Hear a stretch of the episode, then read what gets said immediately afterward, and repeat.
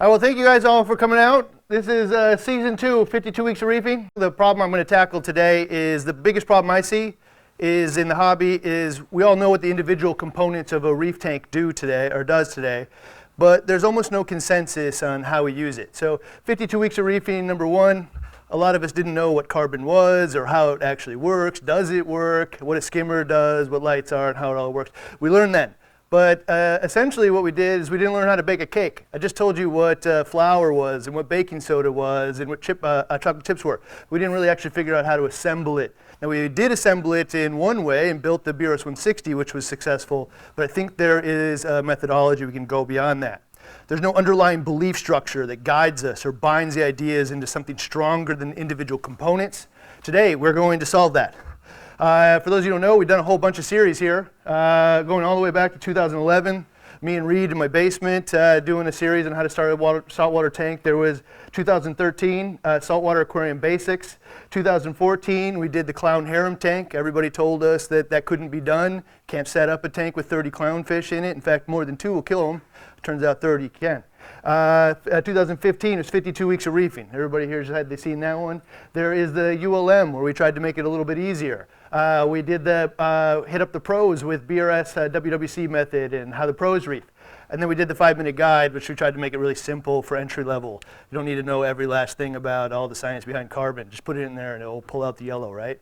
All right, so there's a couple in here that I was uh, particularly proud of that excite me the most, uh, and we're trying to emulate that for the future.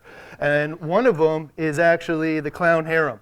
And the reason that I like the clown harem one so much is because what that one did is think about the animals first. And so what we thought about is a habitat and the dietary needs and aggression, uh, food aggression and habitat aggression, and how do we manage this community of fish that we're told can't be done.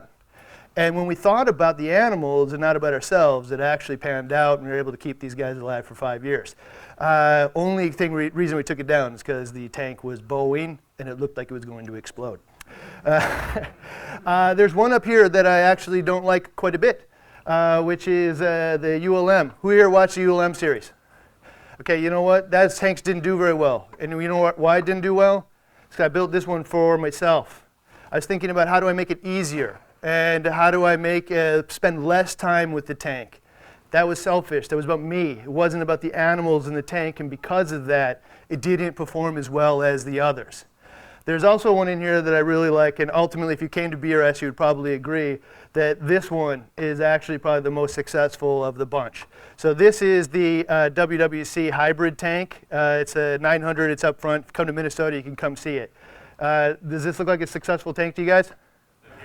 Yeah, okay, so I think anybody would be happy with this one. The 160 is awesome too, but uh, give me this one as much time as those, and this one will actually be better. It already is pretty epic. This is the result of when uh, the people, the pros that do it, meet the people that do it at home, and we build out systems uh, that can be successful. So in this, uh, uh, in 52 week season two, we're going to apply everything that we learned since 2015.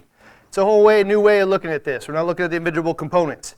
We get past an aquarium build and we embrace the real goal, which is a sustainable artificial ecosystem that supports uh, fish and coral off the reef. In fact, we're going to build multiple ecosystems. So it's not going to be just one mixed tank. And so if you guys got any ideas of uh, what type of tanks you would like to see us build, let us know because each one of these things is going to be modified to the intended uh, artificial environment that we're going to build. Uh, can, if you're watching this later, you can put it in the YouTube comments as well. Uh, we do that best by emulating uh, uh the best in the world at uh, supporting life in a foreign environment. NASA. A lot of people don't think of people going to space as the same as a reef tank. You'll see why that isn't the case. Uh, it's actually very similar. So for that reason, we're going to call this presentation Sustaining Fish and Coral Beyond the Reef. Uh, we're taking these things out of the ocean. We're going to put them in Minnesota. We're going to take care of them. It's LSS lessons from NASA. That's life support systems, uh, for those who don't know. Uh, and this isn't necessarily NASA endorsed, but uh, uh, the information they share is a great source of inspiration for those who want to maintain life outside of natural habitats for prolonged periods of time. In this case, we're actually going to change it to RSS, which is a reef support system, which has a little bit better ring to it than life support. uh, and it won't be by NASA, it'll be by BRS-TV. But today you're going to learn how to create a sustainable uh, uh, artificial ecosystem. You're going to see the architecture that's based on environmental needs and not a shopping list. So we're not talking about a protein skimmer anymore. We're talking about water pollution.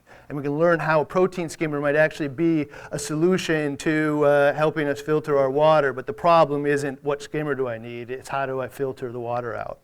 And the support system that manages all of that long term. And uh, I always start these things with uh, don't poke the bear. Today I'm going to poke the bear harder than I've ever poked it before because this is the environment where we get honest with each other and we really tell each other what needs to be heard because it's better to disappoint people with the truth than appease them with a lie. And it's hard because we don't always want to hear the things that some people share, uh, but I just ask that everybody opens their mind for today. The appeasing lie is reefing is easy. Anyone can do it with any amount of time uh, or resources. It's just an aquarium. Now, it's true that when we all started the first time we did this, it was just an aquarium. That's just the way it was. Uh, we set it up, I wanted to put some fish in it, and then I learned about it later. That was 20 years ago. Uh, fish and corals just magically die. It's an appeasing lie. It's, uh, we actually did something wrong. There's something about the environment that caused these things to die in a vast majority of cases. Uh, these two mentalities are intertwined. And it's this council that prioritizes personal desires or agendas over the animals. And the success rates for the people that believe these things are low, and the animals that they care for. That's the lie that a lot of people have been told. The truth today is that supporting fish and coral off the reef is a direct, deli- uh, the direct result of deliberate approaches to chemistry, biology, and environmental technology. Success is defined by how uh, the health of the animals that we care for, not how well it looks. Hopefully, go, uh, both those things go hand in hand. Count, this council respects those animals and those that rely on us to care for them. And the success rates for these people are high for those that believe it and the animals that we care for. If you're sitting in this room, you're probably already in this group. I got some inspiration. It's five years in the making. I got inspiration from a, a thought leader in reefing uh, for those that successfully keep organisms alive in foreign environments, and those I share a belief structure with. Uh, this is Ehsan. Uh, does anybody know him? Have ever seen any of the uh, talks that he's done? He's actually the owner of Triton. I watched this seminar uh, in 2017 and it really hit home for me. It's the foundation of this thing.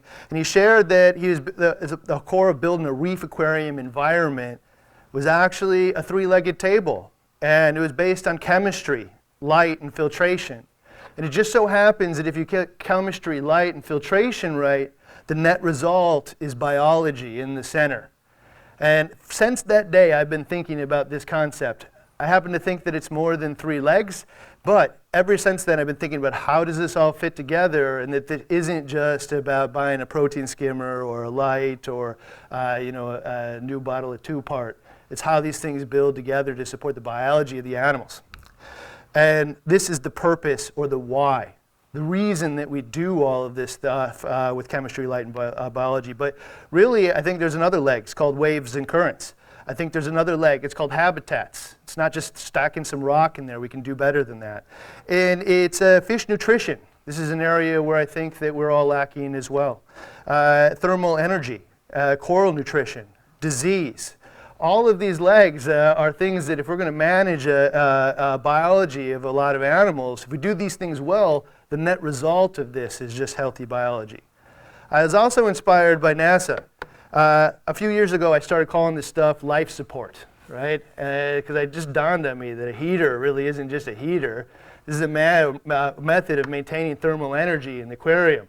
And if we stop maintaining the thermal energy, everything dies, right?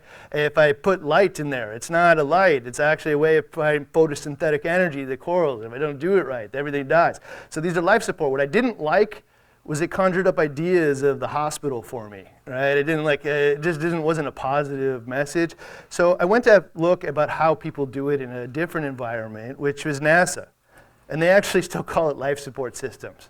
But instead of taking people that are unhealthy and turning them into healthy like a hospital, they're keeping people that are healthy already are already healthy, keeping them healthy. And that's what we want to do as well.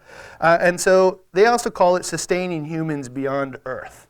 And that's why I called it Sustaining Corals, Fishing Corals Beyond the Reef. These are inspirations for me. And they build out simplified uh, life support schematics to do that, environmental controls. And then that's where it comes in. It's not light, it's photosynthetic energy. It's not filtration, it's water pollution. And as boring as it is, it's electricity that supports all this stuff. If there's no electricity, then it doesn't work. And uh, it's really mundane, you don't want to think about it, but it's true. And it's not biology.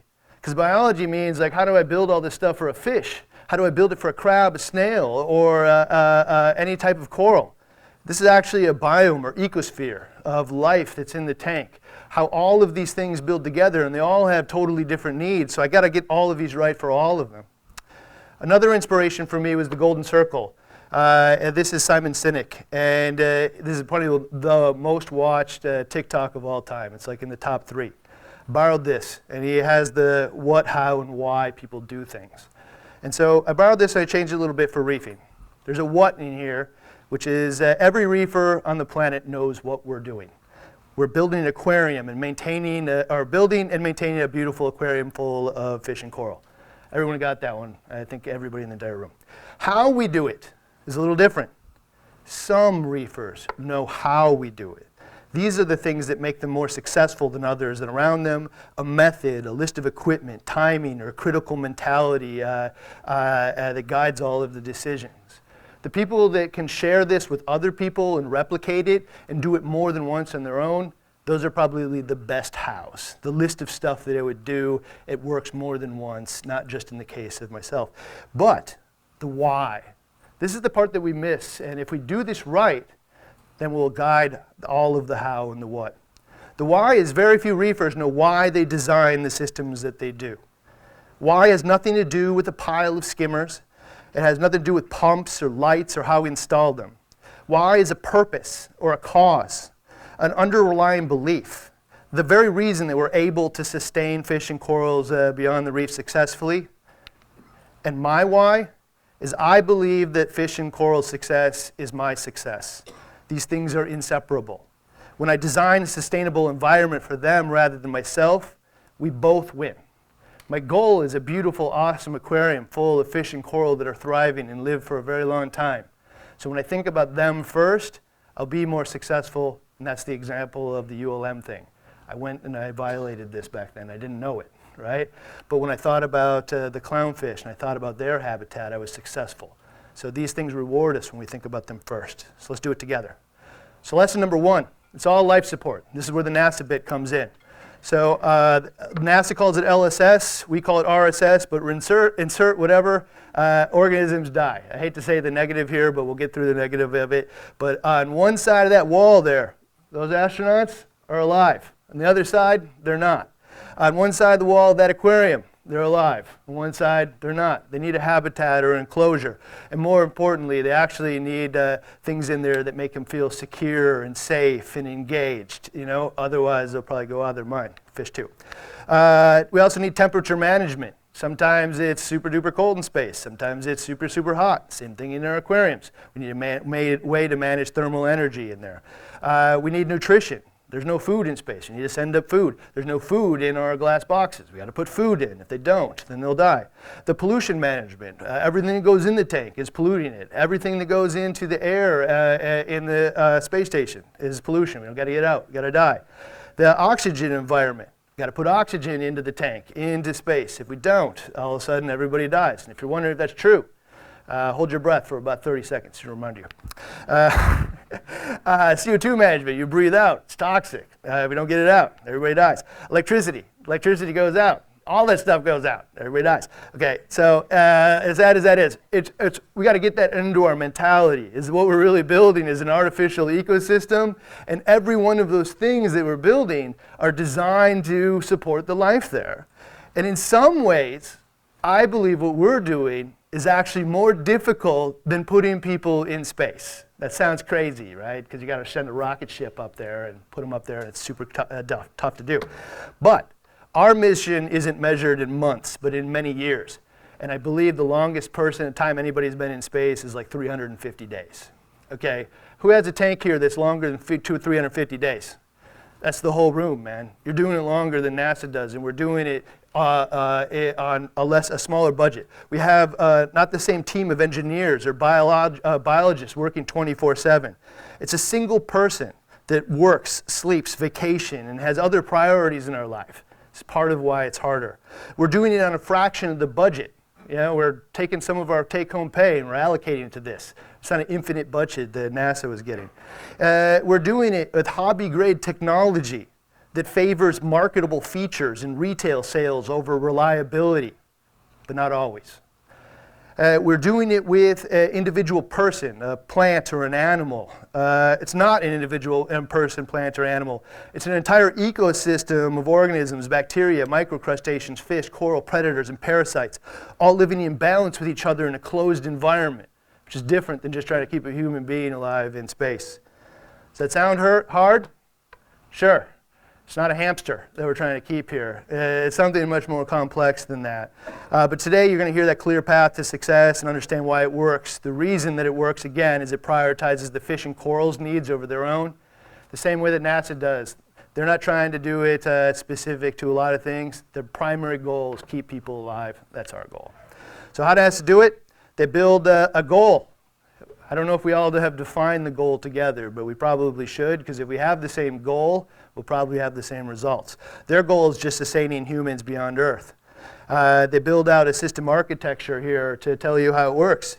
There's urine, uh, comes out of the human being, goes into a urine processor, goes into a, a condenser to add moisture to the air. Some of it's processed and fed uh, back into the uh, potable water system. There's a carbon dioxide scrubber. There's a trace element control system for filtering all this stuff out because all of this has some kind of unintended consequences when uh, you filter things out or you add new things. They need to figure out. Same thing with the reef tank. Uh, uh, they have environmental monitoring. So if it was worth installing, is it worth knowing whether or not it works? I think the answer is yes. And more importantly, if a fire breaks out, do you want to wait until somebody sees it? Or should an alarm go off? If the heat stops working, should we wait until it gets cold? Or should we go, uh, you know, have an alarm go off and, and tell us? So we have the systems, we have the goals, we know what we're trying to keep, and we have some monitors that go off and tell us. There's also atmosphere management and uh, water management. So basically, there's some kind of system in there that's turning stuff on and off. You know, telling you to turn up the heat, turn down the heat. Uh, uh, you know, manage all the carbon dioxide that's having all up there. So how does RSS do it? Well, our goal is sustaining fish and corals beyond the reef. And I'm going to tell you, when we have this one goal unified together, we'll probably achieve it. But when we add in things like uh, the goal of sustaining fish and corals beyond the reef, the cheapest and easiest possible way, that has a different trajectory. Uh, it isn't necessarily that. We all have a budget. There's no way around that. But we can figure out how we're going to allocate it to this one goal. All right, well, build out the system architecture. You know, we'll have a simplified water schematic. We'll build out schematics for the entire thing so we understand how these things actually feed each other uh, and they produce the results that we want. Because once we understand what all the goals are and what the challenges are and what happens when we do it wrong, we'll be able to build out the technology better. We'll also stand uh, environmental monitoring. And the monitoring doesn't have to be technology, by the way. Uh, if I want to know if my pumps are working, I can s- just blow some bubbles right into the pump and watch them go around. I can see that the water's moving around the same way. There are technology options uh, out there to d- tell you this stuff as well, but it doesn't have to be those things, and we can pick out where we want to allocate our budget to the things that are the most valuable. We're also going to look at the RSS management tools. So on the space station, what we would do is we'd design the damn thing from scratch, and we'd spend $8 billion you know, developing each thing. We don't do that here in reefing. We buy the tools off the shelf that are already doing this. But what I'm going to ask everybody to do here is let go of your brand. Who cares about the brand? The brand isn't the solution. The product isn't the solution. We need to figure out each one of these pumps does something totally different than the other one. They perform differently. They're the right tool for the right job in different instances. Let's forget our brand favorites and let's just pick the option that supports the life in the, uh, in the, uh, uh, in the tank the best, the best. And then there's RSS brand ma- uh, or RSS management controllers. You know, and people sometimes say, uh, I'm the controller. Well, you know what the controller is then of a heater? When the heat hits a, a 78, I'm going to unplug it. Uh, when it hits 77, I'm going to plug it back in. Uh, that's not true, man. Actually, our whole system has billions of little controllers now. We have a temperature controller. It's that little thing on the end of your Finnex heater. It's a little box, right? Our controller on our lights. It could be a timer. It's turning it on and off. It's a controller. It could be the uh, integrated solutions. But basically, everything that's on the pump has a controller of some type managing the environment for us, right? Uh, and these would be the primary thing, uh, uh, primary schematics that we'll build out to be able to support this type of life, right? We're going to build out a water movement schematic, uh, a uh, photosynthetic energy schematic, a habitat, pollution, nutrient, thermal energy, disease, and electricity. And knowing me, I'll find three more along the way. Uh, so this one is photosynthetic energy that you're going to see. This bit today, uh, even you, Terrence, today, you're going to learn something about lighting that you've never learned before. You're going to understand it in a way that you've never understood it before. Because I'm going to tell you, I understand it better than I ever understand before when I took all the things I know and I put pen to paper. Today will be, you will look at this different, and hopefully you'll be able to describe it to other people differently as well. Most call it which light do I buy? Let's fix that. RSS number two. It's the primary source of energy for protein for the corals, energy and protein. So this is how the schematic would work. Photosynthetic energy, we call it light. Uh, if you have the right spectrum, the right intensity, and the right coverage, uh, combine that with CO2 and water, the zooxanthellae will turn that into glucose, glycerol, amino acids, and then the coral will turn that into energy and protein to build this tissue.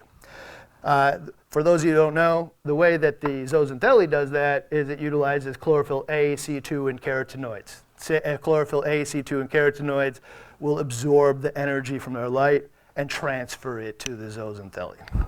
All right, so this all seems pretty easy, right? I don't know. It kind of sounds like I'm going to turn a light on and uh, be done with it. So why is lighting likely the most significant cause of mortalities in the last decade? And the answer is the difference between good and bad. The wrong intensity has definitely killed an enormous amount of animals in the last uh, 20 years. Uh, when we decided to have par wars and we were shooting for six, seven, eight hundred par all throughout the tank, we were just killing stuff left and right, right? Uh, and all of the thought leaders back then were telling us that was the right way to do. And meanwhile, just animals are dying, and everybody's looking the other way, saying the words, "Oh, I don't know, these things just die. That's the way it is." Wrong. We manage environmental process for these animals wrong. And like, I don't know if we were just blind to it or unwilling to admit it, but that's the way it is. And I'll tell you what, nobody can really guess. Par explain to you why that is not true, or why that's true as well. We also have the uh, wrong coverage. All right, you look at this image. I can tell you, 100 out of 100 of you, which would pick, uh, which with these lights you would pick, because one of these lights wraps that coral, uh, the dead coral skeleton, wraps it in light in a way I don't see any shadows. I don't see any shadows uh, behind the coral. I don't see any shadows in the inner network of the corals. And then there's the one over there where there's huge, super hard shadows behind it. It means whatever was behind it is going to be shadowed and not receive the photosynthetic energy that this organism needs to live. And more importantly, if you look in its inner network, it's shading itself. It's not going to get its own energy. I know which one you'd pick. Uh, also within there is the chlorophyll A, C2, and carotenoids. You're going to learn more about those in a way that anybody, and raise your hand if you know how that all works. Nobody. Everyone here, oh, there's one. Uh, everyone here is going to leave saying, oh my, I didn't know, but now I do, and I'll know how to apply it to an actual use as well, which is going to be cool. All right. One of those uses is actually, we're going to make the corals look better too. I'm going to teach you why that, how you can use light to look these corals. This is the exact same coral. These are totally untouched. I just took them, uh, we took the, uh, the video of it, and uh, it is the exact same coral. We're just illuminating it differently, one good, one less so. Uh, but the net result of this, if we get wrong spectrum, wrong intensity, and wrong coverage wrong, we're not going to produce uh, glucose, glycerol, amino acids, or uh, energy or protein. And that's why things are going wrong. So why has uh, getting the lighting right been so hard? And we need to put this to bed. So this is largely the transition from uh, T5s and LEDs. Who here runs T5s or has in their life? A lot of people. Uh, does do those things support coral? Yeah, absolutely. Uh, okay, we switched to LEDs. The problem was is we shifted the technology LEDs. We did it for ourselves. We did not do this for the coral because uh, this is my first tank here uh, this thing was thriving. Man, I had all kinds of corals in it. I had SPS corals, I had clams in here, whatever. Like, they didn't care about my desires. They were doing just fine under this light. Uh, when I switched LEDs, it wasn't because of that. It was because halides and T5s were big and ugly right? Uh, that big, huge, giant, you know, halide fixture is huge. I need a hood for it. The color was just okay. I was constantly trying to change the bulbs out until I got the color I want, but it always kind of looked this like Windexy color I wasn't really happy with. It was too white, it was too blue, or something. Uh, and uh, most of them were like ceiling mounted, which I had to drill holes in my ceiling. Personally, I don't care, but a lot of people do. Uh, they required bulb changes. Nobody likes changing bulbs. The halides were too hot. It just wasn't cool. Uh, anybody think fluorescent tubes are cool? Because I don't think there's anybody in the world to say that. Uh, and that might sound silly, but like, hey, the, the person that sets this up likes cool stuff. Everybody in the room here wants to do something cool. Like you are unique animals. You like doing something that other people don't do. This isn't a normal thing to keep these animals in your house. So it's just kind of the nature is that I want to go after the cool stuff. And T5s didn't have the punch. BS. That turned out to be total crap. Uh, but everybody was saying that back then.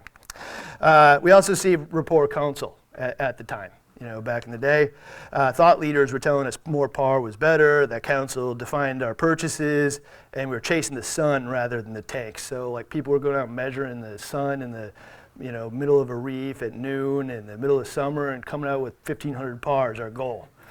Uh, we'll later find out that's crap. Uh, and that a lot of these corals are actually uh, having the best photosynthesis rates in the morning and the evening, and then during the day they're actually just protecting themselves. And a lot of these guys live 40 feet down, not uh, you're measuring six feet, six inches under the water. All right. Okay, we're also testing uh, done in air, which is a gross misrepresentation. And I can tell you there's little par meters down there, but you know what I can tell that that was a gross misrepresentation of how this light performs? Look at the wall. It's illuminating the wall more than the ground right? And like all that par is spilling out into the room.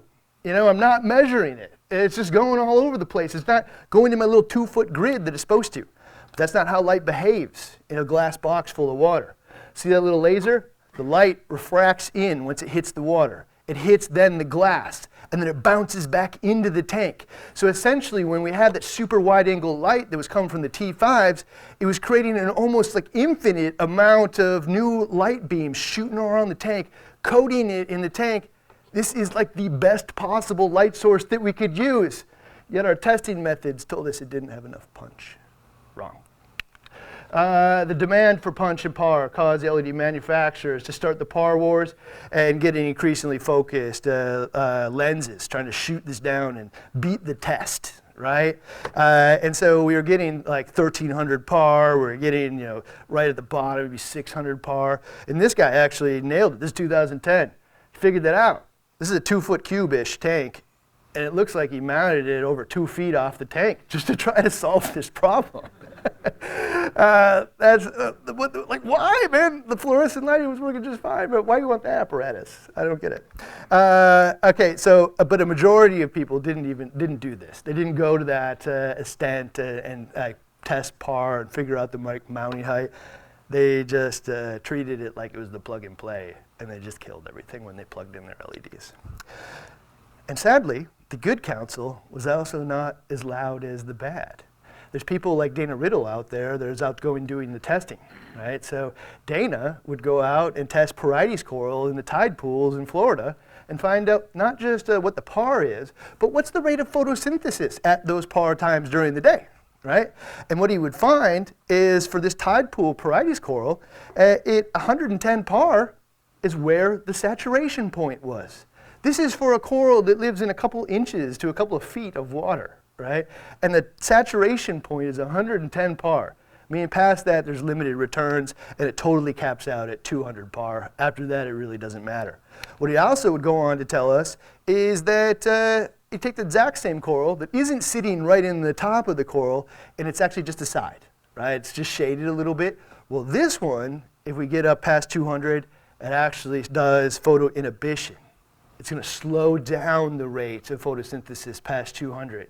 Now you could say that maybe it's just intelligently like shutting down photosynthesis uh, to save itself from being poisoned, or maybe it's actually just being poisoned. right? And slowing down photosynthesis because we're killing the coral with too much light. But people like Dana are kind of like hidden. And in fact, if you get a chance, just go read everything Dana's ever done because uh, you'll find out he answered questions that we're all asking thir- you know, 13 years ago. Uh, and and uh, the problem is, is we go to a forum, we ask a question, 30 people answer, two people are right, but we tend to look for the people that agree with the thing that we were thinking already, and just pick tho- those two instead. Uh, Dana would also go on to test uh, all kinds of uh, different lights. You probably can't read it from here, but there's a bunch of acropora. Top acroporas, the photosaturation, the, the photosaturation rate, meaning like where there's limited return, was actually 72 par, 102 par. But there's also down at the bottom near 400 right? So it's dependent on the specific coral, but what you'll find is most of them will find that range somewhere around two to 300 par is where they will adapt to. And these are amazingly adaptive creatures. Like that one Porites, it adapted to the fact that it was being shaded on one side, but the top had adapted to higher light. The corals will do the same, so that's why we find these zones, and it isn't 1500, it's actually around two to 300. All right, and this is also worldwide corals. These guys are absolutely successful, and I know that because they're producing them at rates at which you guys can all buy them. Uh, they're growing them fast, and they're growing them colorful in a way that you would actually want them. Uh, almost every single point in here, two to 300 par. Right? We know the answer now. This is odd though too. The good options back then just weren't popular.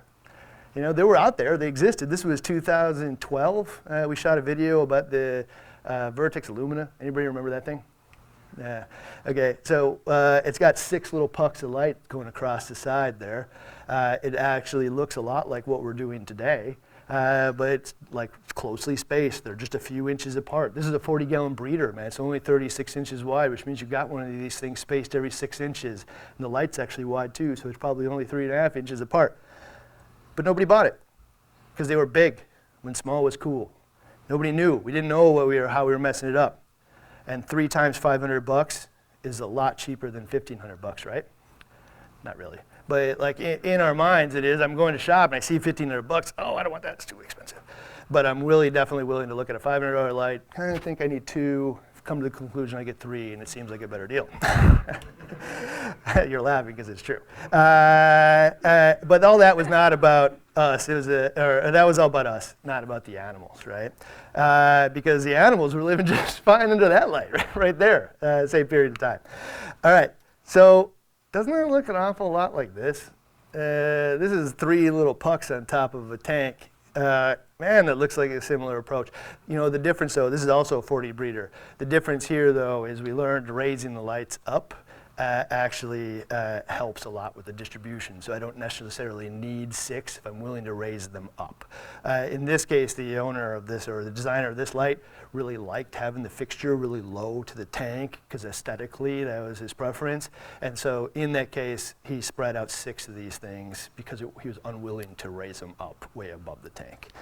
All right, so often looks a lot like that. This is a lot of approaches that people are doing SPS tanks now. It's a grid of lights, right? And even more intelligently, uh, and if you, once you think about it, you'll see it right away, but a cone of light goes out like this. So what happens when I fill the whole thing with cones of light? They all intersect in the center. And it gets really, really bright in the center. We create a big hot spot. So in this case, if we want to get super nerdy about it, we just turn down the center ones 40%, and all of a sudden what we get is 78% of the entire tank is in that SPS zone. 78, man, of like 190 points throughout this uh, uh, tank, we're able to get into the sweet spot when we zone it out like that. This one's interesting. I'm gonna call it before it's time in real time. Does anybody here use uh, only LED strips to light their tanks? Not one of you, right? I don't know why. Uh, we're going to learn later about why this is actually probably a really great option. Uh, but uh, you can see here, 87% of it was in there. These things are inexpensive, they're super easy to install, but they just aren't cool in the same fashion, right? Uh, so uh, before it's time, even though you can go get it right now. Uh, spectrum. Next up, almost no one knows what good looks like. Let's fix that. You're going to find out right now what good looks like from a coral health perspective, as well as what good looks like from a perspective of I want these things to look awesome because the way that I appreciate my tank is visually. So uh, chlorophyll A, C2 carotenoids. What is this? This is telling you where these things can absorb energy. where they're able to pull light energy out and turn it into energy uh, for the zooxanthellae coral, essentially. And they're really fine peaks, right? Uh, it's really, really small. So what are these nanometers in the corner? When people says, uh, say, uh, I want a peak at 660 nanometers, that's nerd for a very specific type of light, right? So the reason that we say it that way, though, is because the blue band's actually really big. Uh, it's 400 to 500. And if I said 480, I know that you're talking about like a tealy blue. And if you said uh, uh, 420, I know you're talking about kind of a deeper purplish blue. But in general, if we were just going to talk about this like color, it'd be blue, right? So if we want to uh, talk about it in a little geekier fashion, we just nail the actual point, and uh, if you knew all this stuff, which you guys will, uh, you'll know what I'm talking about. So why is it colored? It's because people like myself need a visual representation of what the hell you're talking about. So when I talk about 660, man, what color is that? Red. Yeah, it's red. You nailed it. Uh, all right. So when I talk about 380, what's that, what am I talking about? It's like purple violet color, right? All right, so when I'm talking about 450, I'm talking about green light, right? So uh, it's there so that when we talk about some of these numbers, you can say, oh, that's green light, oh, that's purple light. It just brings it all together. All right, so how can I use these to know if one is better than the other? Like if I'm out shopping for lights and I wanted to like pick one light or another one based on this spectrum thing, it's all in the peaks. So right here, uh, this is a chlorophyll A peak. So just so you know, uh, I believe that you can't have a coral without chlorophyll A. All the science and research I've had is it's impossible for a coral to live without chlorophyll A. So that's why we hit the peak. And so what does that peak mean? Like what happens if we missed that peak and we were over here just a little bit? It does not utilize the light to the same degree. And in fact, it, loses, it uses it to like something like 80% less, which means it would still use this light. I just need 80% more, eight times, or like probably five times as much of this which would be a huge waste of energy and would probably look really wonky in the tank as well. So the closer you are to nailing that very specific peak, the more efficient the lights are, the better they are for the animals. There's also a secondary peak here right around 400. So this is still chlorophyll A, but these things kind of add up together, and there might even be some beneficial to uh, violet and near UV lights as well. Chlorophyll T- C2, this one's interesting because uh, not only does it provide energy, but it actually has capability of passing energy to chlorophyll A. You don't really have to think about this one though, because uh, that one is in every cool white channel, in every royal blue channel, in every te- uh, system that we buy. So this one you're going to nail by default. This one, oddly enough, is missing from so many. And I just said the sentence of no coral can survive without chlorophyll A. And for some reason, it's missing from so many. How could that be? It doesn't make any sense. Uh, so this is carotenoids over here too. So carotenoid's not as important as the other two, but it also is a method of energy collection. And one of the things that it's missing in most of these lights is that little area I circled, which is that like tealy blue. Okay. So which one is more important? It's not really, uh, uh, uh, this isn't a known quantity. Like people, uh, you could ask anybody, and, and most uh, uh, scientists would tell you, I don't know. They'd know that I know all three of these are important, so let's treat them as such. And because I just told you C2 is going to happen by default with all of these lights, we don't really have to think about that one a whole lot, but we should think about the carotenoids in A and how they add together. And I'll tell you what, when you think about them together, it also comes out to look like an awesome coral. I'm going to show you in a second. All right, so uh, when we look at all those peaks, these are four different light sources on the bottom. This is an ATI Blue Plus bulb, and uh, those are three LED options, right? So uh, we've called this guy the gold standard for a long time, right? So uh, you guys have heard me say that many, many times. The, the ATI Blue Plus is the gold standard. Why? Well, I just popped up that red line there. That red line is the uh, A2 primary peak, right? It nailed it. It's carrying it all the way to the top. It's also missing a little bit of the, uh, or not missing, very little of the secondary peak uh, of the uh, of the chlorophyll A, but it doesn't really matter because we nailed the first peak. It also nails the second, or the C2 peak, and it also does really, really well with the carotenoids. Now, we know why this light actually produced the type of results that it did. It's because it's hitting the biology of how we understand photosynthetic energy and how corals actually utilize this stuff. And then we apply it to the next one. So the next light here, the LED light, that's chlorophyll A now. That peg uh, uh, is way, way, way, way down there. It's just basically missing the spectrum of light. And it's also missing the secondary peak.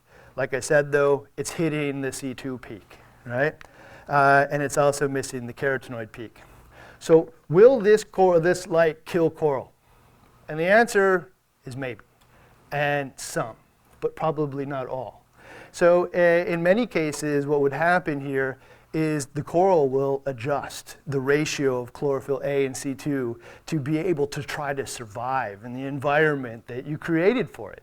They're amazingly adaptive creatures. Now, that's to say, not all of them make it. That's where that sentence of, I don't know, corals just die, right? Some of them, well, these ones did, right? But the problem was probably that we just didn't care about the environment that it was in. And just because they all didn't die in a mass extinction event, uh, somehow I'm still doing it good, right? Okay, so this is the next one. So you hit the A2 there, pretty good. You will uh, actually hit the, uh, or, or, the, the primary peak of A, the pri- secondary peak we totally missed yet again. Uh, and this one's kind of weird because we didn't hit 450. We actually, this thing was optimized for 460, which is like right over here instead. I don't know why that would be. Maybe they think they know something better than us. Uh, maybe uh, it's a binning process. They just, you know, I don't know if you guys know this, but you can buy LEDs in bins, and they you can pay extra to have them test every last one and make sure it's right on the nose. Or you can pay less, and they'll just kind of give you close right? I don't know why that is, but they missed it, but it's not that big a deal. It's not like they missed it grossly, and this wouldn't affect uh, how you grow coral. Like if you missed this just like a little bit, you would never turn out in a result that you would feel or see. Uh, and you can also see that it hits the carotenoids. This one's interesting though. This one here uh, hits A, but it actually has a secondary peak down there and hits the only one out of all of it that it hits the violet channel right? And so remember that the chlorophyll A is actually two, two peaks, right? The secondary. Now, this might not be perfect science, but you can actually add them together if you wanted to represent how much energy that these things are actually getting. Uh, and it nails the C and the carotenoids as well. All right, so now you can choose one of these things pretty intelligently. And basically, this one's easy and healthy. This one's good enough. Uh, this one's healthy and adjustable and this is healthy, adjustable, and a wide color gambit. You can decide for yourself. But can you see the color gambit? Can you see this with your naked eye? And the answer is absolutely, because if you don't have violet light, you can't see violet. And the reason, the way that color pigments work, is I shine violet light at something and it has the right pigment, it will bounce violet light back at my eye. If I don't have any violet light, there's no violet light to bounce at my eye. So if I'm missing these spectrums, it just won't exist in our tank, even if your coral has it. So here's an example. So this is a, a, a, a coral out of uh, the WWC tank that we took at the top. Uh, and uh, this is just the uh, cool white channel. It looks exactly what you'd think, which is like dirty brown, right? And the reason it's brown is because it's filled with green, yellow, and red, and that just all kinds of blends together to create a browny, ugly coral. But let's add in that A peak with the violet channel, all of a sudden it starts to come alive. All of a sudden, that purple pigment that was in there, we can now see. If we didn't have the purple pigment, you wouldn't see it at all. And more importantly, you can actually see, start to see the green fluorescence of the polyps as well. And for those of you who don't know, uh, fluorescence is a little bit different than pigment because we're shining violet light here, and I just told you it should, should, should go back at your eye at violet, right? Well, what fluorescence does is it absorbs high energy light down in the blue spectrum and then re-emits it back out at your eye in a different lower energy spectrum like green, red, or orange. So it's actually changing the color of light and then coming back at you. And what it does is it creates a really cool contrast because what I've done with color pinks is make, make it purple. But then the thing right next to it is green. It's really cool. That's why these things tend to pop. Let's turn on the royal blue channel. Again, we start to see uh, purple that comes out of it. Now, which if you were buying a coral, you want that brown one up there or do you want the purple one? Well, the answer is it's the same damn coral. I'm just shining different light on it, right? And, and, and, more importantly, uh, I'm adding the C2 peaks. These are the exact same peaks that are good for the, uh, the health of the organism. That's also good for the coloration. So this is blue. This is that kind of tealy blue uh, channel, right? All of a sudden, the coral starts to look more blue. But more importantly, the fluorescence is really popping out. And so the fluorescence isn't one of these channels. They fluoresce differently. It's just one coral may have fluorescence at different wavelengths than another. But the reality is it all combines together. When we combine together the C2 peak, the A peak, the carotenoid zone, and the, uh, the secondary A peak, boom, that's what we got. Does anybody here want that cool white one up there top or they want this one? 100 out of 100, you just said this one, right? And nobody ever would ever want anything other than that one. All right, so this is, would be the options if you had these things individually. But we would all want the, the, the really cool one. And, and the reality is, is even if I like liked one of those other ones for some oddball reason, you probably wouldn't like it with the other corals in the tank, right? It's because there's so many in there and we try to find the sweet spots. This is another example, cool white. All right, so this isn't I call it a little less brown and a little bit more yellowy, yellowy, greeny kind of color. And there's so much yellow and green in that light, not surprising. That means that this coral has yellow and uh, green pigment within it. All right, we add the violet. All of a sudden, the, uh, the, the uh, fluorescence comes out, but it doesn't come out just in uh, the polyps. It's also starting to come out in the tissue as well. Uh, and that brown has changed color. And then we add the, in the royal, uh, it, it royal uh, blue into uh, the cool white. All of a sudden, this tank, this coral really came alive, right? This thing is what we're all chasing. Uh, we'd all love, everybody would like a frag of this one in their house, right? Okay, when we add the blue, so the blue changes the color entirely because there's blue pigment in here, right? And the blue, just so happens to be the carotenoid zone. You know, these things all layer together, right? These, when we help the coral, we help ourselves. And then when we build it all together, layer these all together, there's not like a hint of brown left in this coral. It's fluorescing beautifully. We have nailed the coloration. We've nailed the coral health. And yes, actually, Custom One and Royal Blue there actually look pretty similar.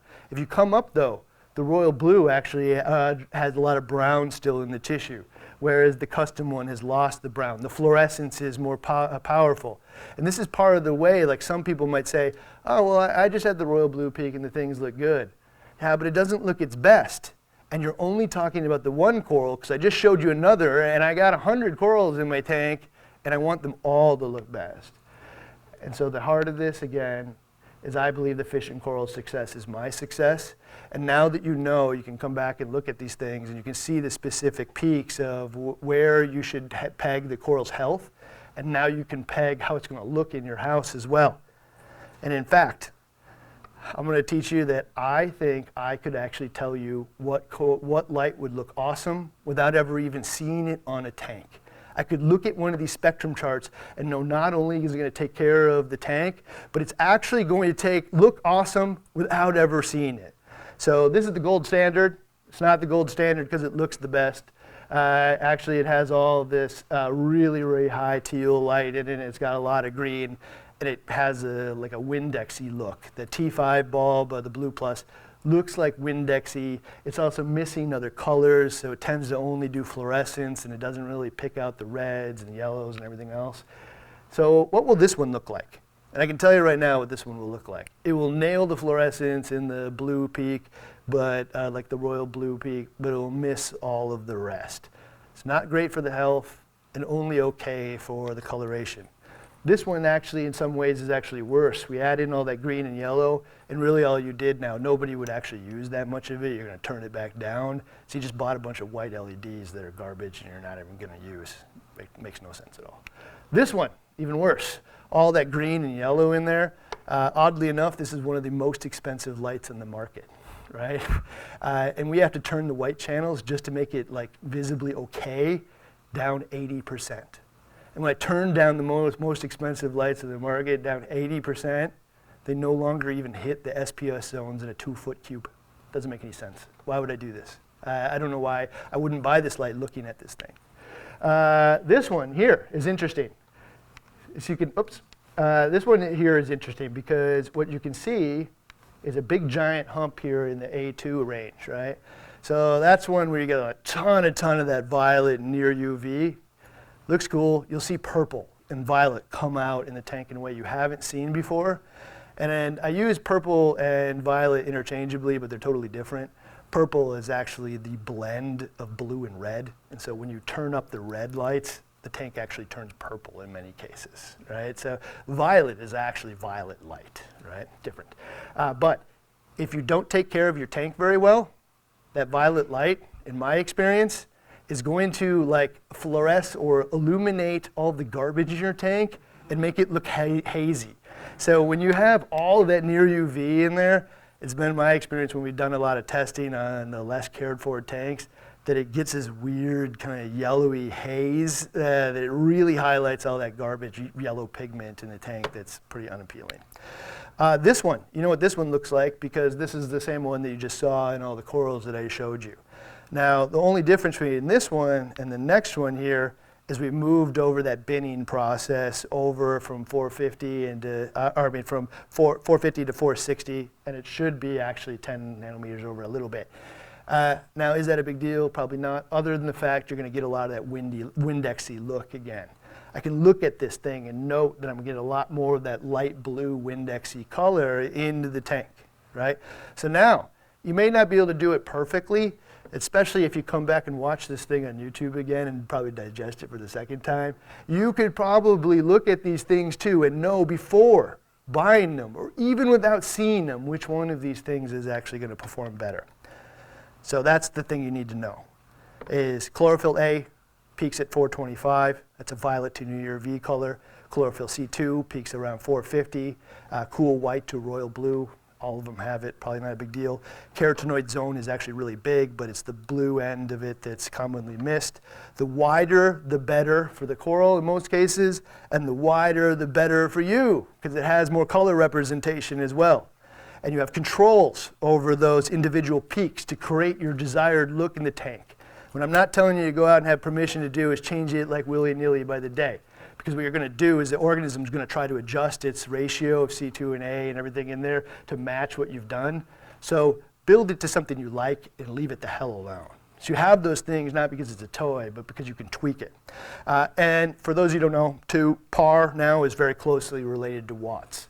So if I pick a coral that has, or a, a, spectrum out there that has a spectrum that I like, and I was choosing this one between another one and then weighing it against the dollars, well, if one of them does 90 watts and has that spectrum and a very similar spectrum and one does 60, I can get a pretty rough estimate of how much, not the exact number of par, but the light output that it's going to give me, right? I can use that as input into making my decisions for this stuff. Congrats. You are all nerdy as me now. Uh, you have now uh, learned something new about lighting. Uh, so I'd like to keep all that stuff that we learned about why we switched from T5s to LEDs, put it in the past. It's gone, man. It's uh, behind us. We're going to think about how we manage to the corals uh, in the future. And that's lesson 3B, uh, RSS environmental monitoring. Now that we understand the, uh, how this all works together, Let's think about how we can monitor this stuff. And monitoring means select goal parameters, methods of confirming them, and solutions to notify us when the parameters stray. So this is photosynthetic lighting. Uh, if you were to ma- guess manual intensity, intensity, who here thinks that they could guess par fairly accurately by the eye? Raise your hand. Thank God, nobody. Right.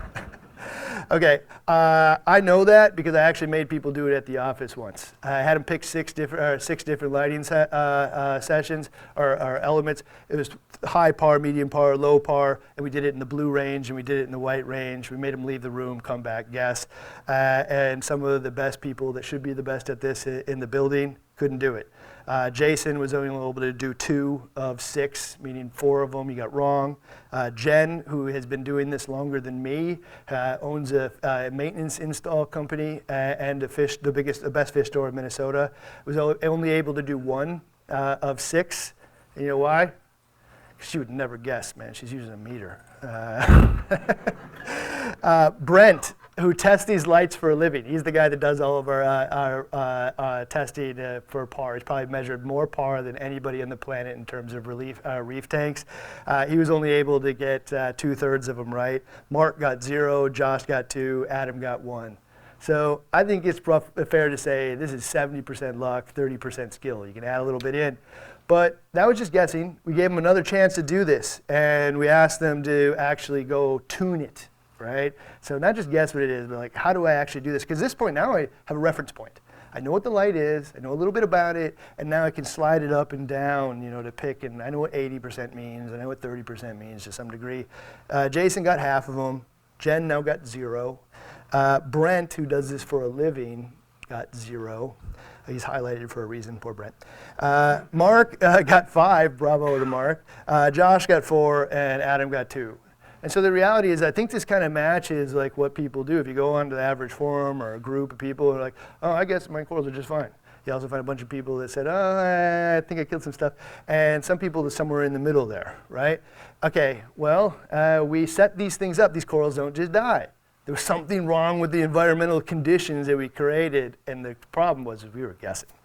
All right, so the reason why this doesn't work, by the way, is, uh, by the way, is because the human eye is not designed to be a measurement tool for this. The human eye is actually designed specifically, if you look at something bright, to make it less bright. If you look at something dark, make it brighter. Uh, it's the way that you like experience the world. If it did it under any other way, we'd never be able to go outside or go into any dark room. Also, down below is a sensitivity chart. So this is how the eye perceives light. Green is what we perceive as brightness. So green, whoops, uh, green right there is how uh, the eye actually uh, takes this energy in versus blue.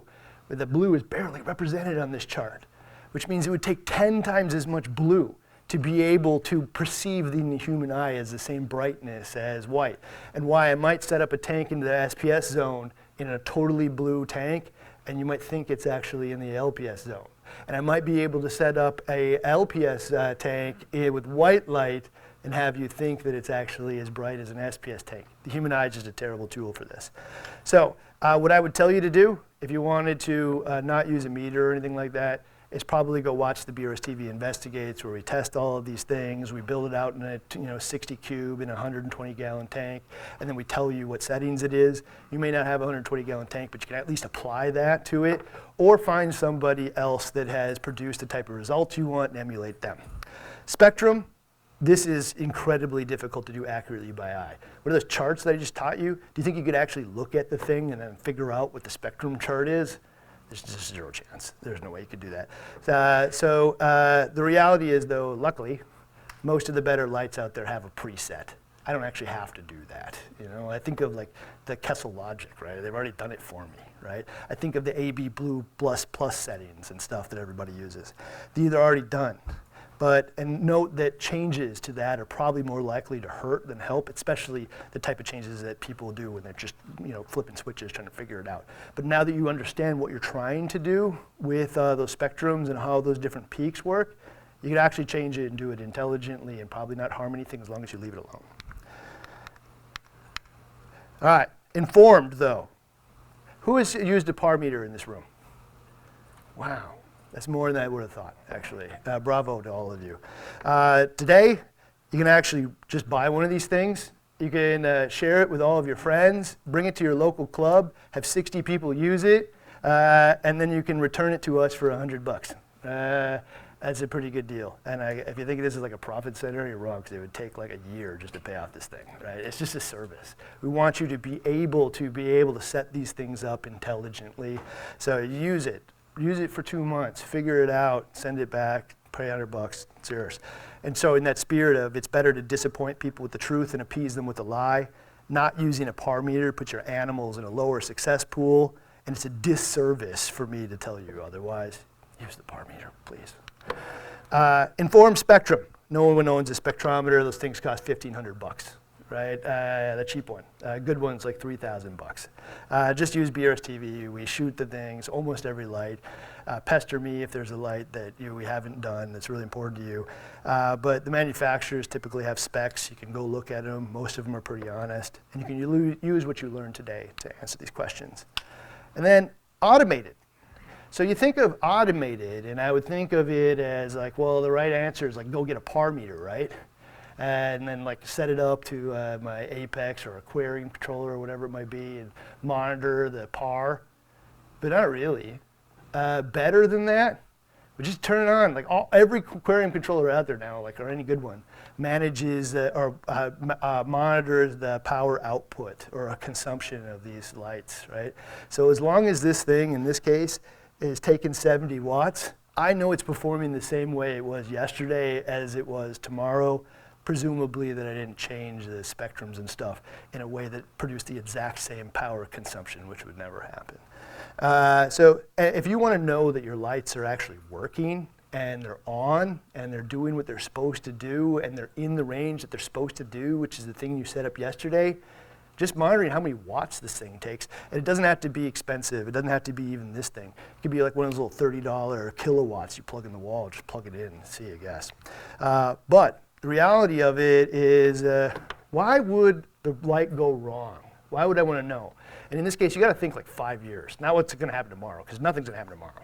What's going to happen over many years? Again, we're not trying to keep uh, the guy, the astronaut, in space for 300 days. We're trying to keep him up for as long as you want. Is the answer, right? So stuck on or forgot, or stuck or forgot off. This really isn't that big of an issue because the corals are starving in that case. But who here wouldn't notice if their tank's lights weren't on? I think all of us would because it's the way that you consume this, uh, appreciate the tank visually, right? Uh, the only exception to that is probably a vacation. So vacation, that's rare, but the reality is, is everything bad happens at a vacation, right? Uh, I don't know why that is. It could be just bad luck and karma. It could also be that for some reason, or not for some reason, this happens to be the point in time when the person that knows the least about this tank is actually taking care of it, which isn't me. Uh, it's somebody else. Uh, however, stuck or forgot on, this can easily go unnoticed for days and cause the corals to bleach very rapidly. Anybody ever left their tank lights on un, uh, uh, without, uh, uh, not on purpose? Anybody here? Okay, yeah, raising some hands uh, cautiously. Uh, the reason that this most commonly happens is uh, my buddy Elliot comes over to my house. We have a barbecue. Uh, we eat our brats, and then he wants to see the tank, and it's now 9 o'clock, and the lights are off, and I turn them on. We go have another beer, and I forget. And they're just stuck on now. And the fact is, I may, not, or may or may not notice. Uh, so this one can easily go unnoticed for days, and the reason that you would notice it is because you come up to the tank and stuff is dying. Uh, because you're not necessarily always there to see at the time when it's supposed to be turned off. So that power monitoring is, hey, this light's on when it shouldn't be. It's off when it shouldn't be. And then set high or low. You know, I decided willy-nilly to change the things just because Terrence is over and I wanted to show him some cool things. Uh, and then we haven't had a beer and I forgot again. Uh, and like that doesn't sound like something that you guys would probably do in many cases. But you got to think like, will that ever do that in the next few years? And the answer is yes for a lot of people. Uh, all of this stuff will happen. Uh, uh, but this also might be a rare occurrence where monitoring might be better than redundant control. I don't actually want to turn these lights on and off constantly with uh, controllers. I might actually just be okay with uh, having a uh, notification on my phone saying, hey, it's one o'clock, go turn those things off, dude, you forgot.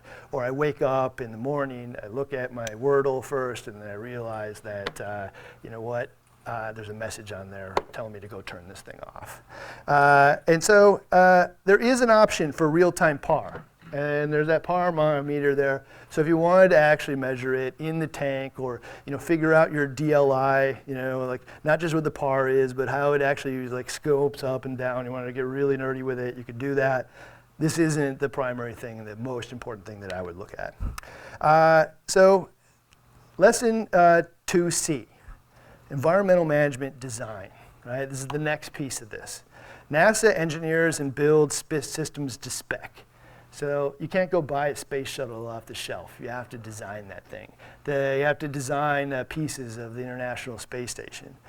Uh, Reefer is design and spec, but we use readily available tools. And so this is what they look like. So does anybody think that you can use small uh, modules in a grid to light virtually any tank? Because I do. Uh, medium module, large module, light strips, three-point lighting, uh, LED fixtures. All of these things will work. Don't let anybody tell you otherwise. All of these things you could use to light a tank and do it exceptionally well.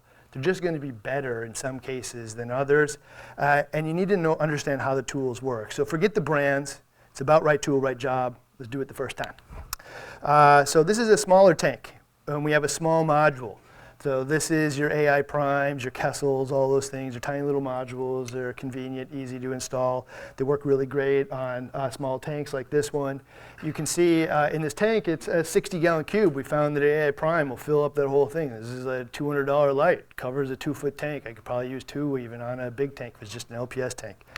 Uh, this is what it looks like on a 40 breeder. You can see how all the intersecting lights can actually spread over 18 inches a piece and it's going to fill this light up. This is going to work really well. It also works really great for shimmer, right? So the way that shimmer works is really intense start, uh, uh, amounts of light hitting the ripples on the surface. So if you spread that light out, it doesn't create as much. If you bring it into a little hole, it brings shimmer. But also sometimes it's too harsh. So some people won't like it because it actually just kind of gives you a seizure. It's, it's so, you know, much movement. What it's supposed to look like is glitter from the sun. You know, it's just it's supposed to look like it brings it to life.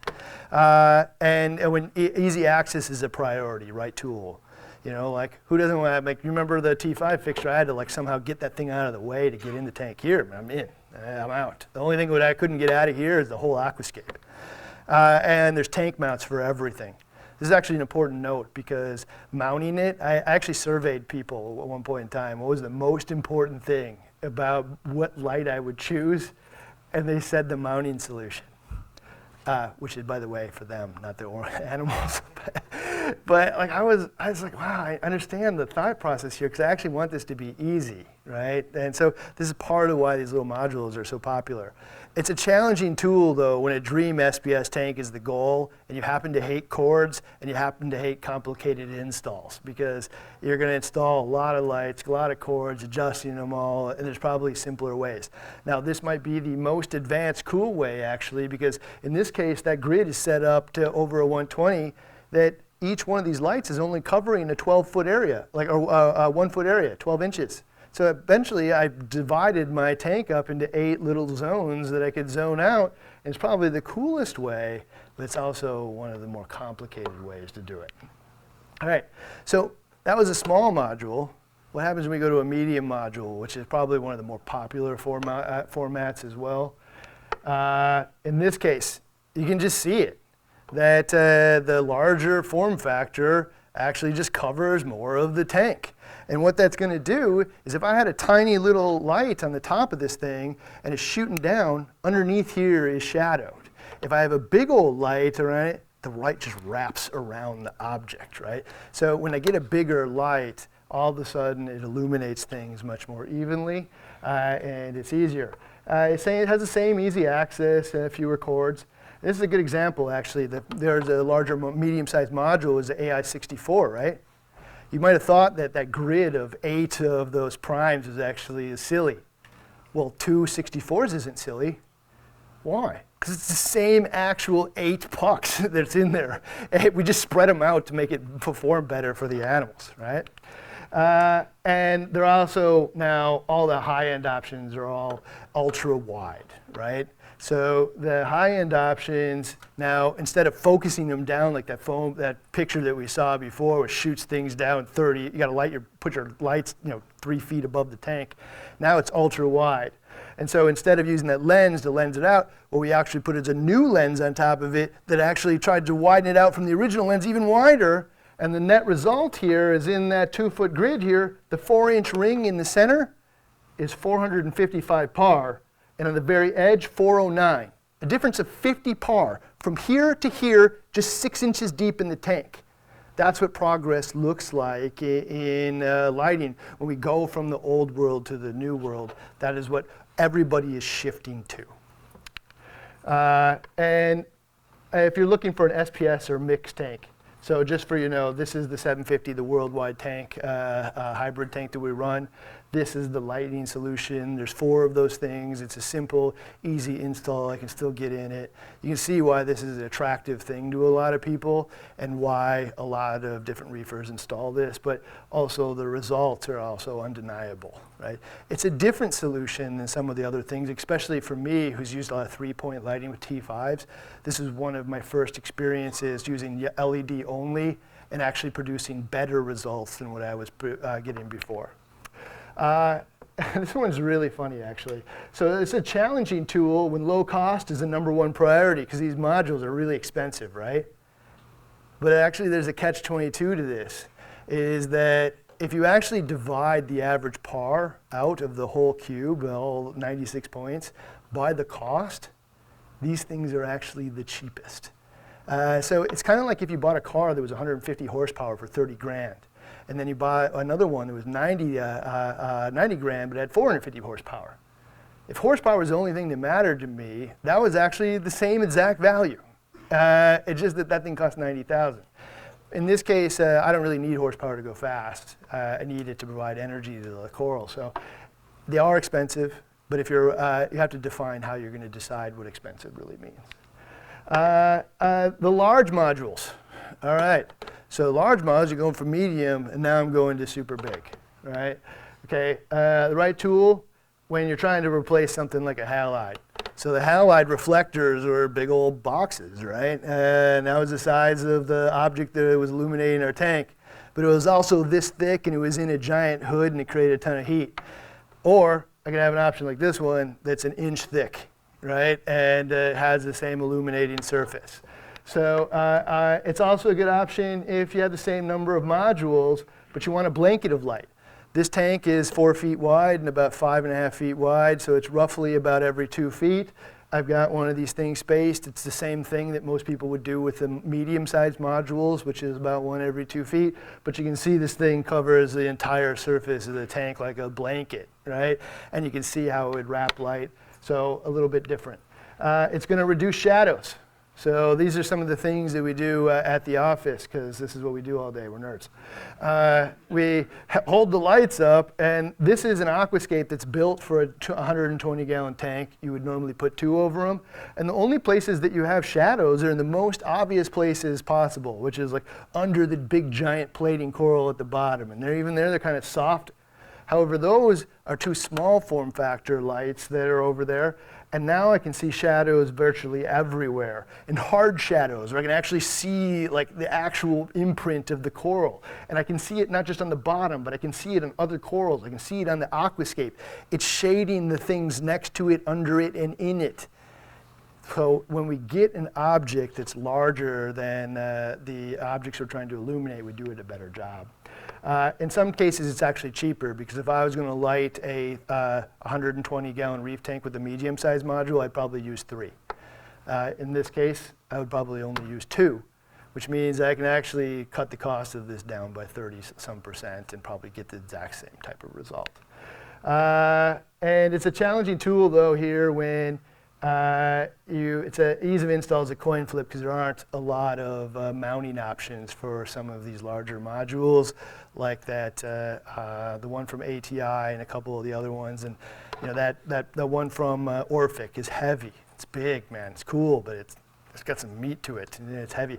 So uh, when uh, Terrence here actually launched the Sky here, he used the, what he's called a universal bracket that happened to be the same bracket that Ecotech used.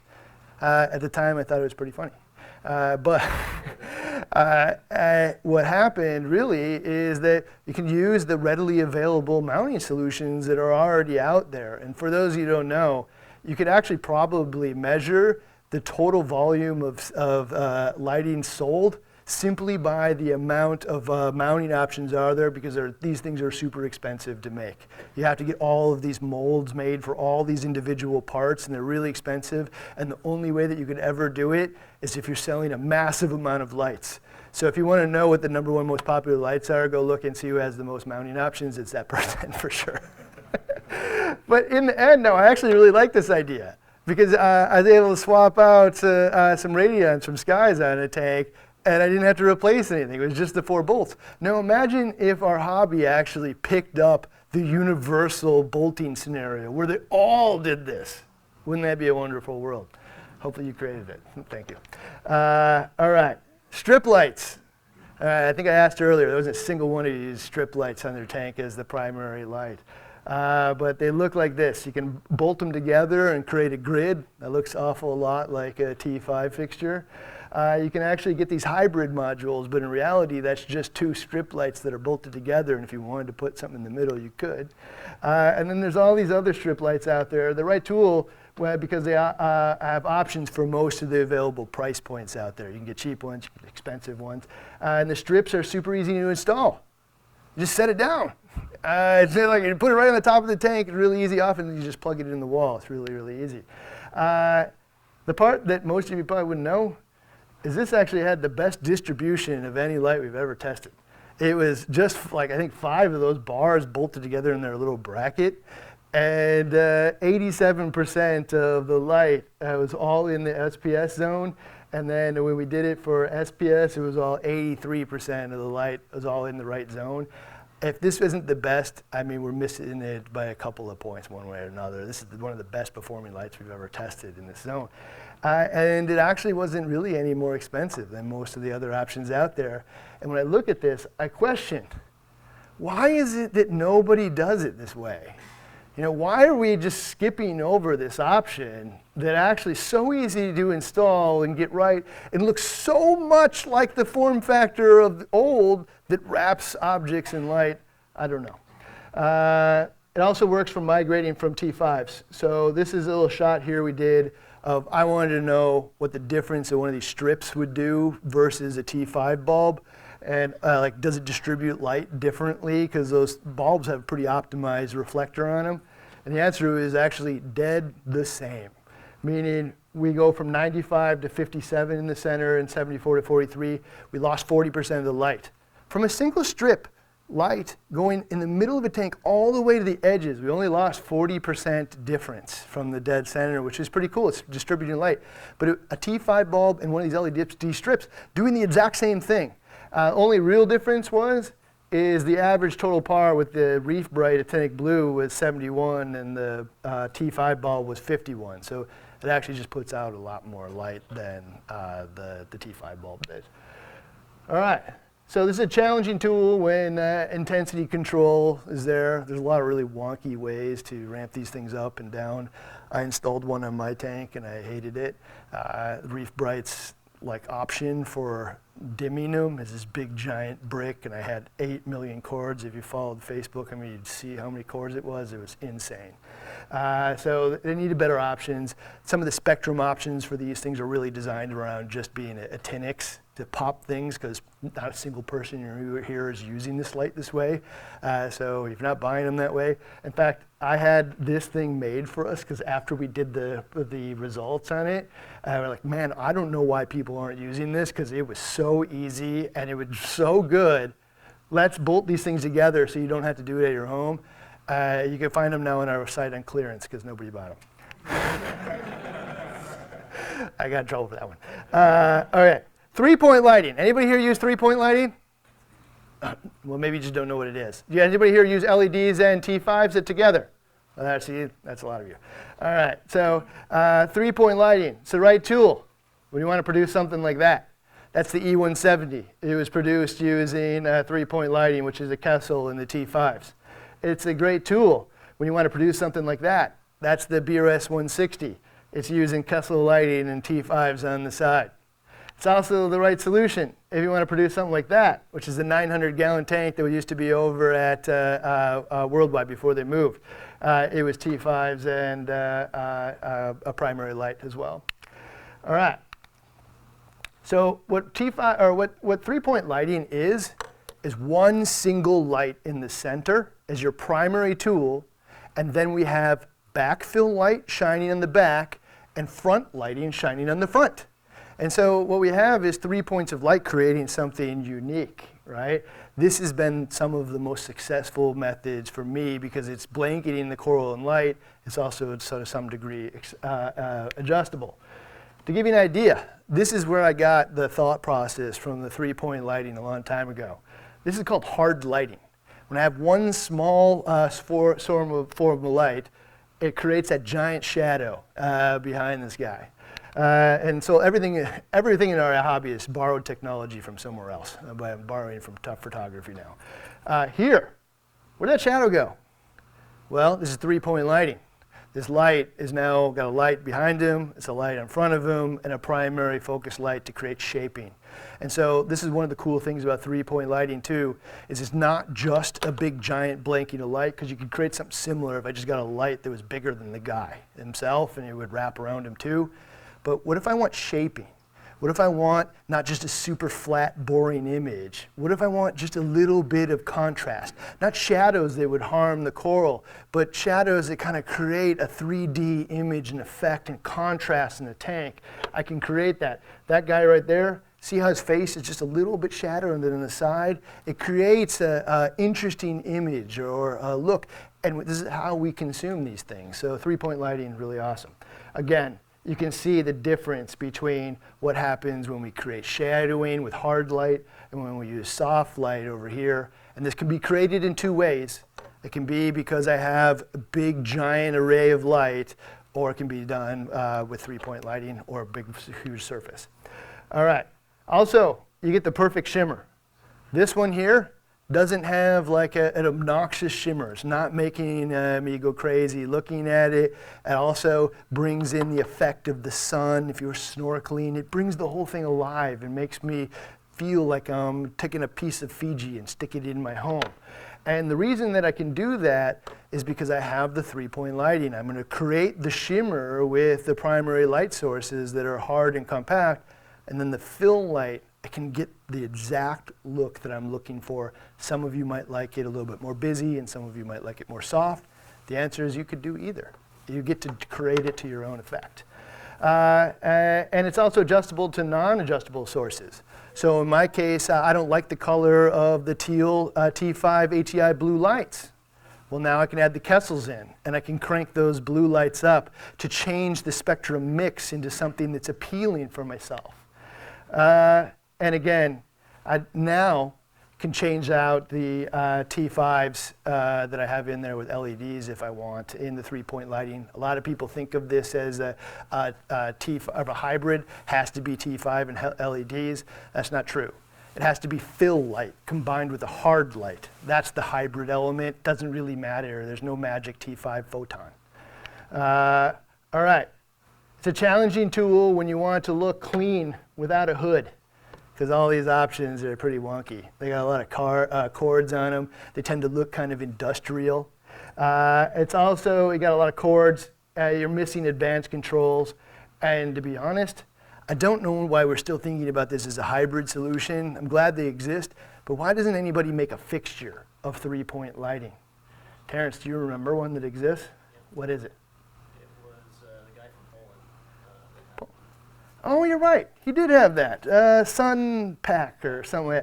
But also, uh, this one, uh, Pacific Sun had one. Uh, also, this guy right here, MaxSpect. They had it. They have all those little pucks going down the center and then fill lights coming out the side. It was called a recurve. Never tested it. You know why I never tested it? Because I thought that there was a magic T5 photon fairy. I, I, don't know, man. I just wasn't in the space.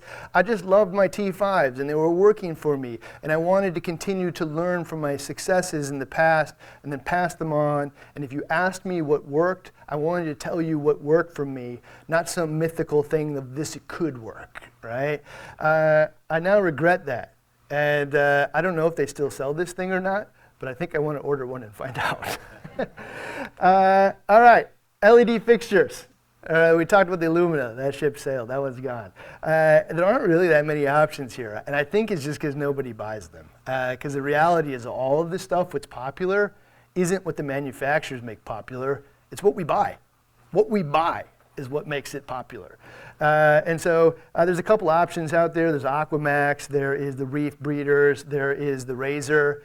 Uh, and if I had to pick one of all the ones that we tested, when we tested the Razor, I said to myself, why isn't this more popular? Because this was so darn easy, right? You set it up there, put it on the legs, and there was like little controls on the side. I didn't have to mess with my phone. It was really easy, but it's just not popular. Uh, and uh, it's a challenging tool because uh, there's no intermediate to high-end options. So if you really are into like high-end technology and stuff, it just doesn't kind of exist.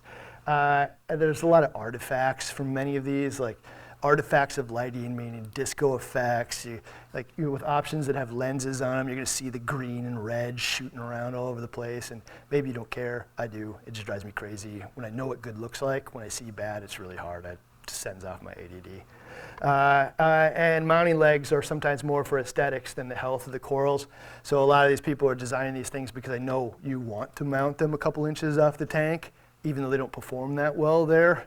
And so the legs actually shouldn't be used. The one exception I'd say again is the, the Maxspect uh, Razor here. Those legs you can see are much taller. And bravo to them because I know that they would think that they would, it would look better if it was smaller, but they're designing it in a way that actually is going to do well for the corals. And for those of you who are wondering, one of the spectrum shots that we saw earlier that had that huge violet color in there, that was that one. So if you were looking for a lot of violet in there and you wanted a lot of near UV, that was the most of any light we've ever tested was Maxspect Razor. All right. So this is a question that everybody would normally ask me after this, which is which one would you buy or use, right? How do you assemble all this into your own thing? Uh, and uh, for me, that would depend on the install. But I would probably try to replicate the successes that I've had in the past. It's just, I think, makes sense. Uh, I will tell you though, I'm done with the T5 bulbs. I, I won't use them. I don't believe that they are, uh, there's a magic T5 photon anymore. Uh, uh, now that I know it, the only thing I really need to worry about is intensity. I need to worry about spectrum, and I need to worry about coverage. If I get those things right, uh, the magic uh, uh, T5 fairy will leave me alone. And the only reason for that is twofold, actually. One, I do like cool stuff. I'm addicted to it. leave me alone but also, uh, also the fact these T5 bulbs are not going to be around for very long. So if you're going to go buy a T5 fixture, uh, go buy 10 years worth of bulbs because they're going to go away. Uh, and uh, if you wonder, go to Home Depot and see if you can find yourself a T5 bulbs these days. They just don't exist. And they're going away rapidly, which means the primary manufacturing plant that makes these things for places that produce tons of them and then just once in a while makes them for us are just going to go off the planet, and almost all of them are made in uh, uh, Europe. And in Europe, they're super, super tight about environmental controls, and these all things filled with mercury. Uh, they're just going to stop making these things. So T5 bulbs moving into the new technology world, and the reason that I'm able to do that and free my wings is because of the experience with uh, the 700 and the WWC method. We now seeing the results. I now know what I can do. It doesn't necessarily mean that I would use those modules in every case, uh, but the answer is what you're going to see in the 52 weeks of reefing season two is we're going to set up probably 10 different tanks we're going to make probably 10 different uh, uh, decisions based on the animals that are there because I don't want to make uh, decisions that are based on uh, brand preference. I want to make a decision based on capability of the light to fill the need that I have. Uh, the last bit here is NASA builds, uh, uh, lesson 3D, management environmental control. NASA builds custom environmental controls. We pick from the tools designed for us. And again, now option number one, I couldn't believe this. I did this uh, video with uh, Victor from Worldwide. You guys haven't seen it yet. But he told me that a huge chunk of people that come in the store control their lights by plugging and unplugging them.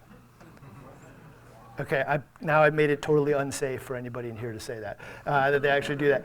I was like, wow, I'd never even heard that. I couldn't believe that that was true, that that is what you would do. And you, you, every morning you walk up and plug them in. I mean, a timer, dude, costs 20 bucks. Uh, okay, so that's the control system here. Maybe you do that. I would actually go by the timer. Uh, and so the timer can look like that. Uh, these are the types of lights you would turn a timer on and off with. Your fluorescent lighting, some of the LED strips and the Kessils. Kessils have other options, but you would just put these on a timer. It could be built into your controller, you know, your Apex or whatever it might be. It could also just be a timer.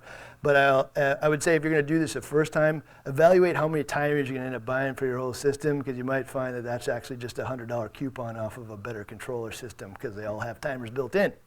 Uh, and uh, you can also do it automated with an onboard controller. So uh, uh, the Mitras, the uh, Razor, to a limited degree, the Radion, I don't know, those buttons don't do a whole lot. then also you could buy an external controller if you want to pay extra money for the Kessil to do that who here prefers their uh, uh, a uh, external controller or onboard controller over the phone? Raise your hand. I mean, like there's like five people, uh, but I'm definitely one of them. I, I, I literally like to walk up to the thing and just push the buttons and have it do what I want it to do.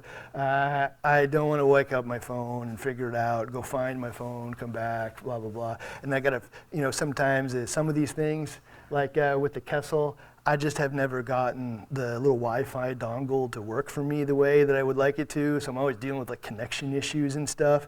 Uh, in fact, when I use the Kessils, I use that spectral controller, which is a box I plug in with a wire. Uh, it just works better for me all the time. So uh, a difference. Differences between the different lights, but there are also options like this. So the more robust options uh, where I can go up and I can have all the fun GUI and I can draw the lines up and send them up and down in real time. And the cool part about this then is really that it is real time.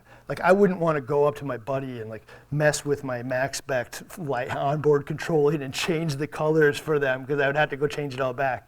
But with something like a GUI like this, we're like, oh, look what happens when we turn all the royal blues on. Look what we do for just a second.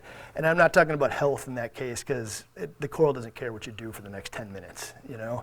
Uh, but you can show and highlight these corals in a different way. So some of these onboard GUIs are pretty cool. It's a different way to control it. Uh, there's also aquarium controller ready.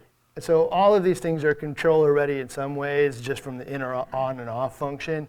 But there's things like the sky or anything that runs on zero to 10 volt where I can actually create different uh, wavelengths.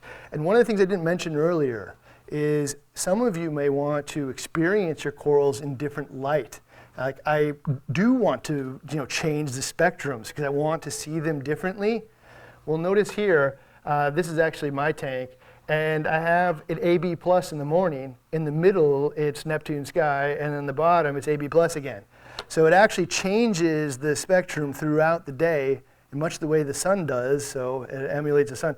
And it will adjust to that. It will adjust to the fact that it's getting different amounts of photons throughout the day. What it won't adjust to is drastic changes all the time. So if you want to experience these things differently, this is probably one of the better ways to do it. You wouldn't be able to do it with onboard controlling. You have to do it in your controller or within like your app type functions. Uh, that's at 0 to 10 volt. So these are like getting increasingly rare to, to use. There's not a lot of applications for it, but basically it sends a little signal and ramps things up and down. All right, redundancy.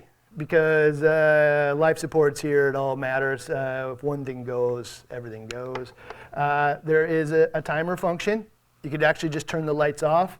I could just set it to turn off at 10 p.m. and turn on at, uh, uh, at uh, you know, I guess create an eight-hour cycle within the timer, right? So that could be right outside of my normal function. So I could you trust the lights controller to turn on and off, and then put a timer on both ends of it to make sure that it's off. Really easy. And with a good light, it should withstand that. The crappier lights probably won't uh, take it as well because you're power cycling it 700 times. You're wearing out the little capacitor in there that has the, the uh, it keeps the timestamp inside of it. So the crappy light, I probably let it just control and I would use my monitoring solution. But in this case, you could do the light.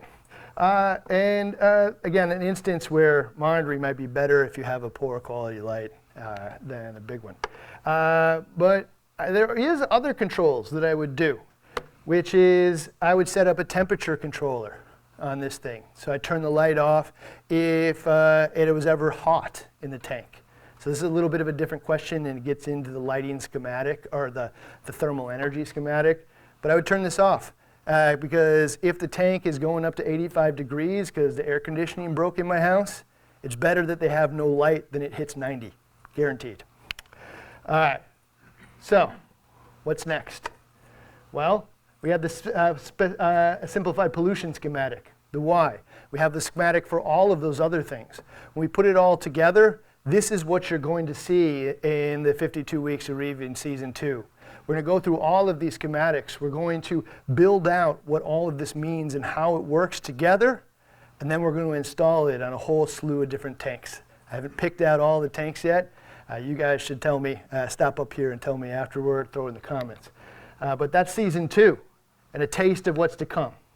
Uh, these are the tanks that I'm thinking about right now. Uh, I'm thinking about a deep water NPS tank So I'm thinking about a tank that uh, would prefer to be somewhere around 70 degrees. I'm thinking about a tank that has uh, non-photosynthetic corals in it. Uh, thank you, Elliot. You're the inspiration. Because I got a bunch of tank fish in here that actually would do better because they come from you know 300 feet down in a colder tank. I'd be a better pet owner if I provided the right environment for them than I am right now. And these fish are actually, you know, pretty rare, but we're actually breeding them now. So we're not sending somebody down 300 feet anymore to go get them, and they're going to become increasingly popular as people pick them up. So let's do some cool things like that. a, a Japanese acro tank. So let's not just build another SPS tank. Let's build an acro tank in that kind of negative space, uh, Japanese look. Build out the aquascape and the flow and all of the stuff that makes it look really cool and unique. Let's do a frag tank. What does a frag tank look like when it actually looks nice? Let's do a flowy tank. Again, thank you, Elliot, for your term flowy. Uh, and so for me, there's an LPS tank and then there's a flowy tank, meaning I got euphyllia in there, I got torches in there, I got brains in there, and everything in there either moves or jiggles, right? Uh, and so uh, I want to build out an entire tank that does that. I can make different decisions for flow and filtration and all of these things for that. How about a mangrove tank with clams in it. So one of those lagoon tanks that has the cool outcropping of mangroves and then filled with a look-down display of clams.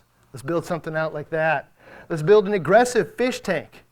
I mean, I don't know why I just skipped over fish tanks in its entirety and went straight to reef. Uh, I, I, sometimes I feel like when I talk about fish tanks, people are going to shame me or something, but I'm actually getting like really into it. And all my whole life, I've actually really wanted a tank with a big old dragon eel and lionfish in it. Like seeing that eel, man, is so creepy.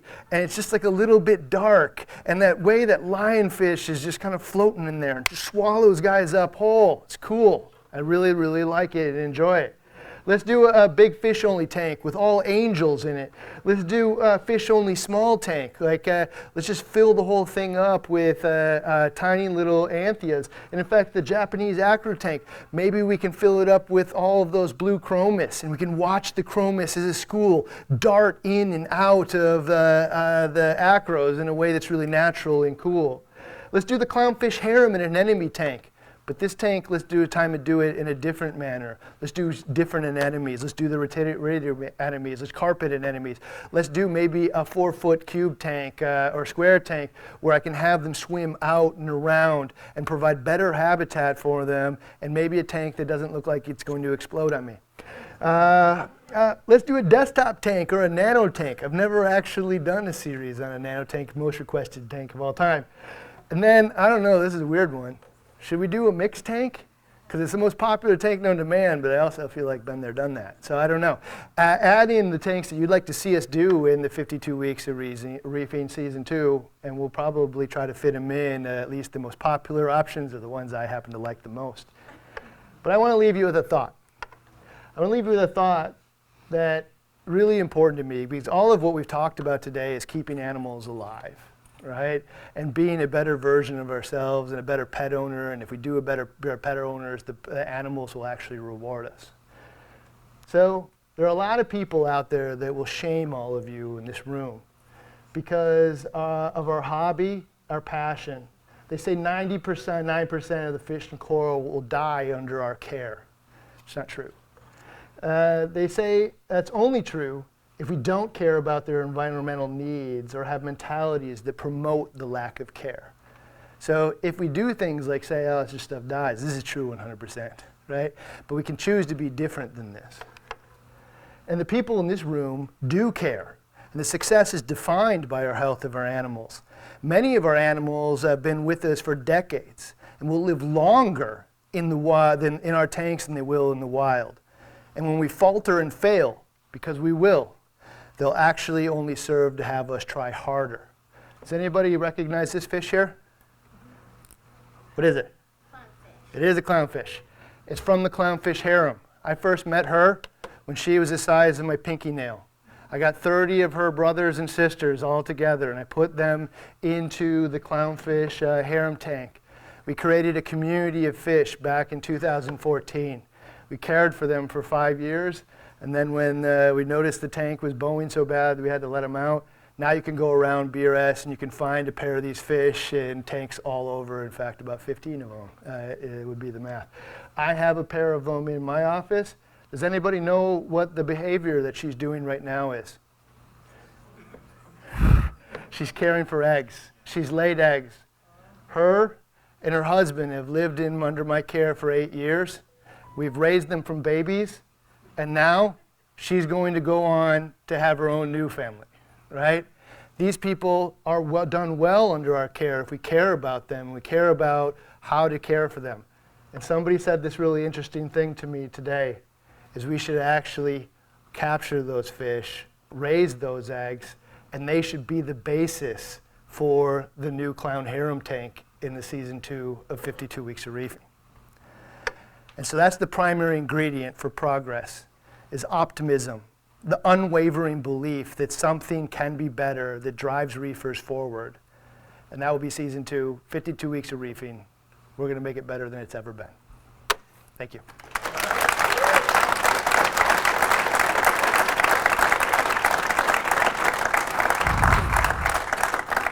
Uh, if anybody has any questions, catch me in the hall because it's super hot in here.